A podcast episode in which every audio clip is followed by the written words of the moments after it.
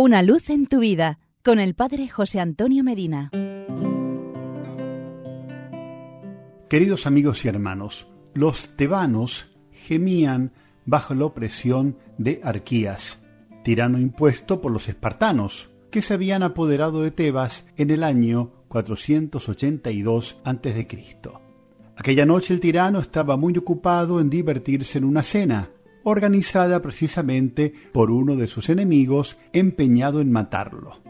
De Atenas llega jadeante un mensajero con una carta para Arquías, en la que se contenían exactos detalles de la conjura contra él. El mensajero, llevado a la presencia de Arquías, le dijo que la persona que lo enviaba le rogaba que la leyese al momento, porque se trataba de asuntos muy serios. Arquías, ya bajo la euforia del vino, le contestó diciendo, los asuntos serios para mañana. Guardó el mensaje sin leerlo y reanudó su conversación con los comensales.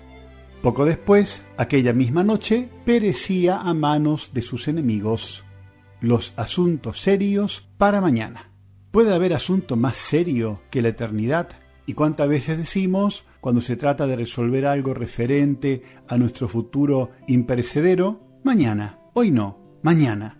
¿Y cuándo llega ese mañana? La inercia no solo existe en los cuerpos, hay también una cierta inercia de la voluntad, la cual tiende a dilatar la resolución de los problemas cuando no son enojosos, cuando implican un esfuerzo.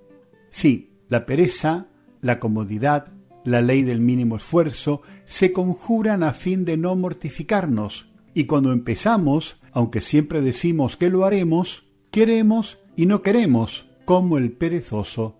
Un refrán irlandés dice, cuando una persona está sentada sin hacer nada, tiene a su alrededor siete diablos y en su seno el octavo. El indeciso no habla en presente de indicativo, sino en potencial simple no dice quiero, sino querría, lo contrario de la inercia, de la pereza, de la ley del mínimo esfuerzo, es la vigilancia constante.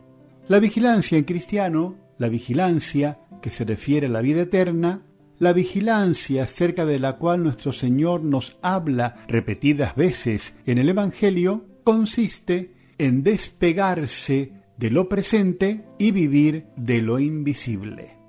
Quien así hace, vivifica todo su quehacer con la fe. Siempre se mueve por la esperanza sobrenatural, vive en tensión hacia la eternidad y adelanta extraordinariamente en la vía de la perfección, porque precisamente aquel que vive de lo invisible lleva vida de santidad y el santo no dilata el cumplimiento de las mociones divinas.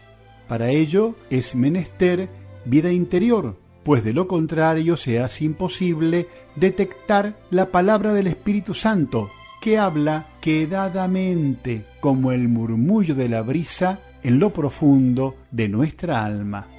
Así hemos aprendido que los asuntos serios no pueden ser para mañana.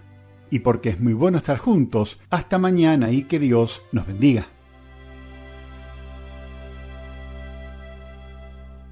Una luz en tu vida con el Padre José Antonio Medina.